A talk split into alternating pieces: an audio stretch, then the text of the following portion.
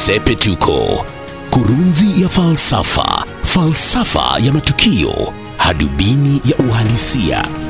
IEBC imeanza shughuli ya kuwasajili wapiga kura wapya kwa ajili ya mwaka 2022. Shughuli ya usajili wa wapiga kura wapya ni mojawapo ya shughuli muhimu kwenye kalenda ya uchaguzi, maana inaipa IEBC nafasi ya kutengeneza sajili ya wapiga kura. Sajili ndiyo rekodi ya wapiga kura wote waliomo nchini. Tukumbuke kwamba ukiwa raia na jina lako halimo kwenye sajili, huwezi kupiga kura, na kukosa kupiga kura ni kukosa uwezo wa kuamua nani anafaa zaidi kukuwakilisha kwenye wodi yako pale kijijini, kwenye eneo bunge lako, kwenye kaunti, na pia inamaanisha unakosa kuhusika katika kumpata mtu anayefaa kuwa kiongozi wa nchi.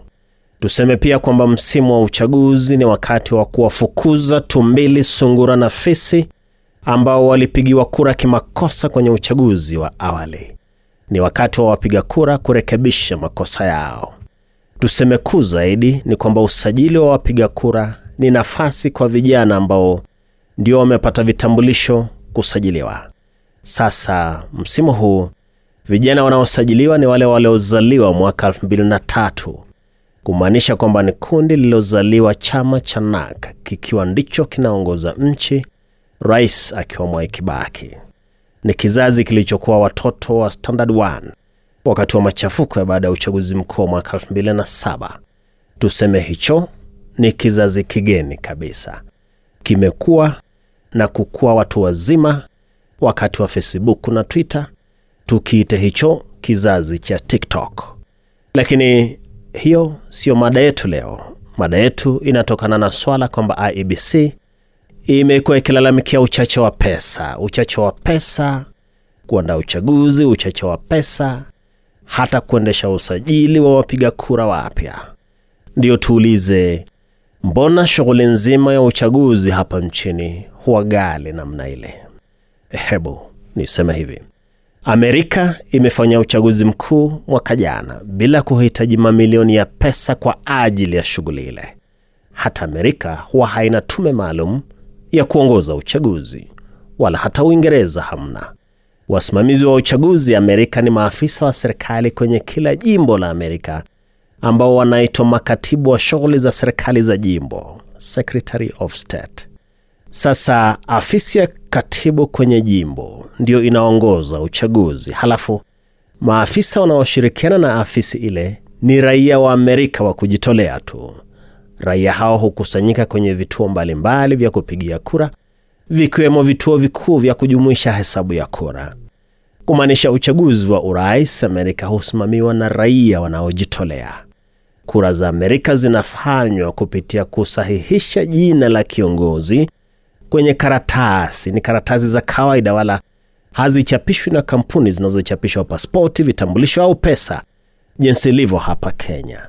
Ni karatasi tu za kawaida ambazo ni fomu zenye jina la wagombeaji bila hata picha zao.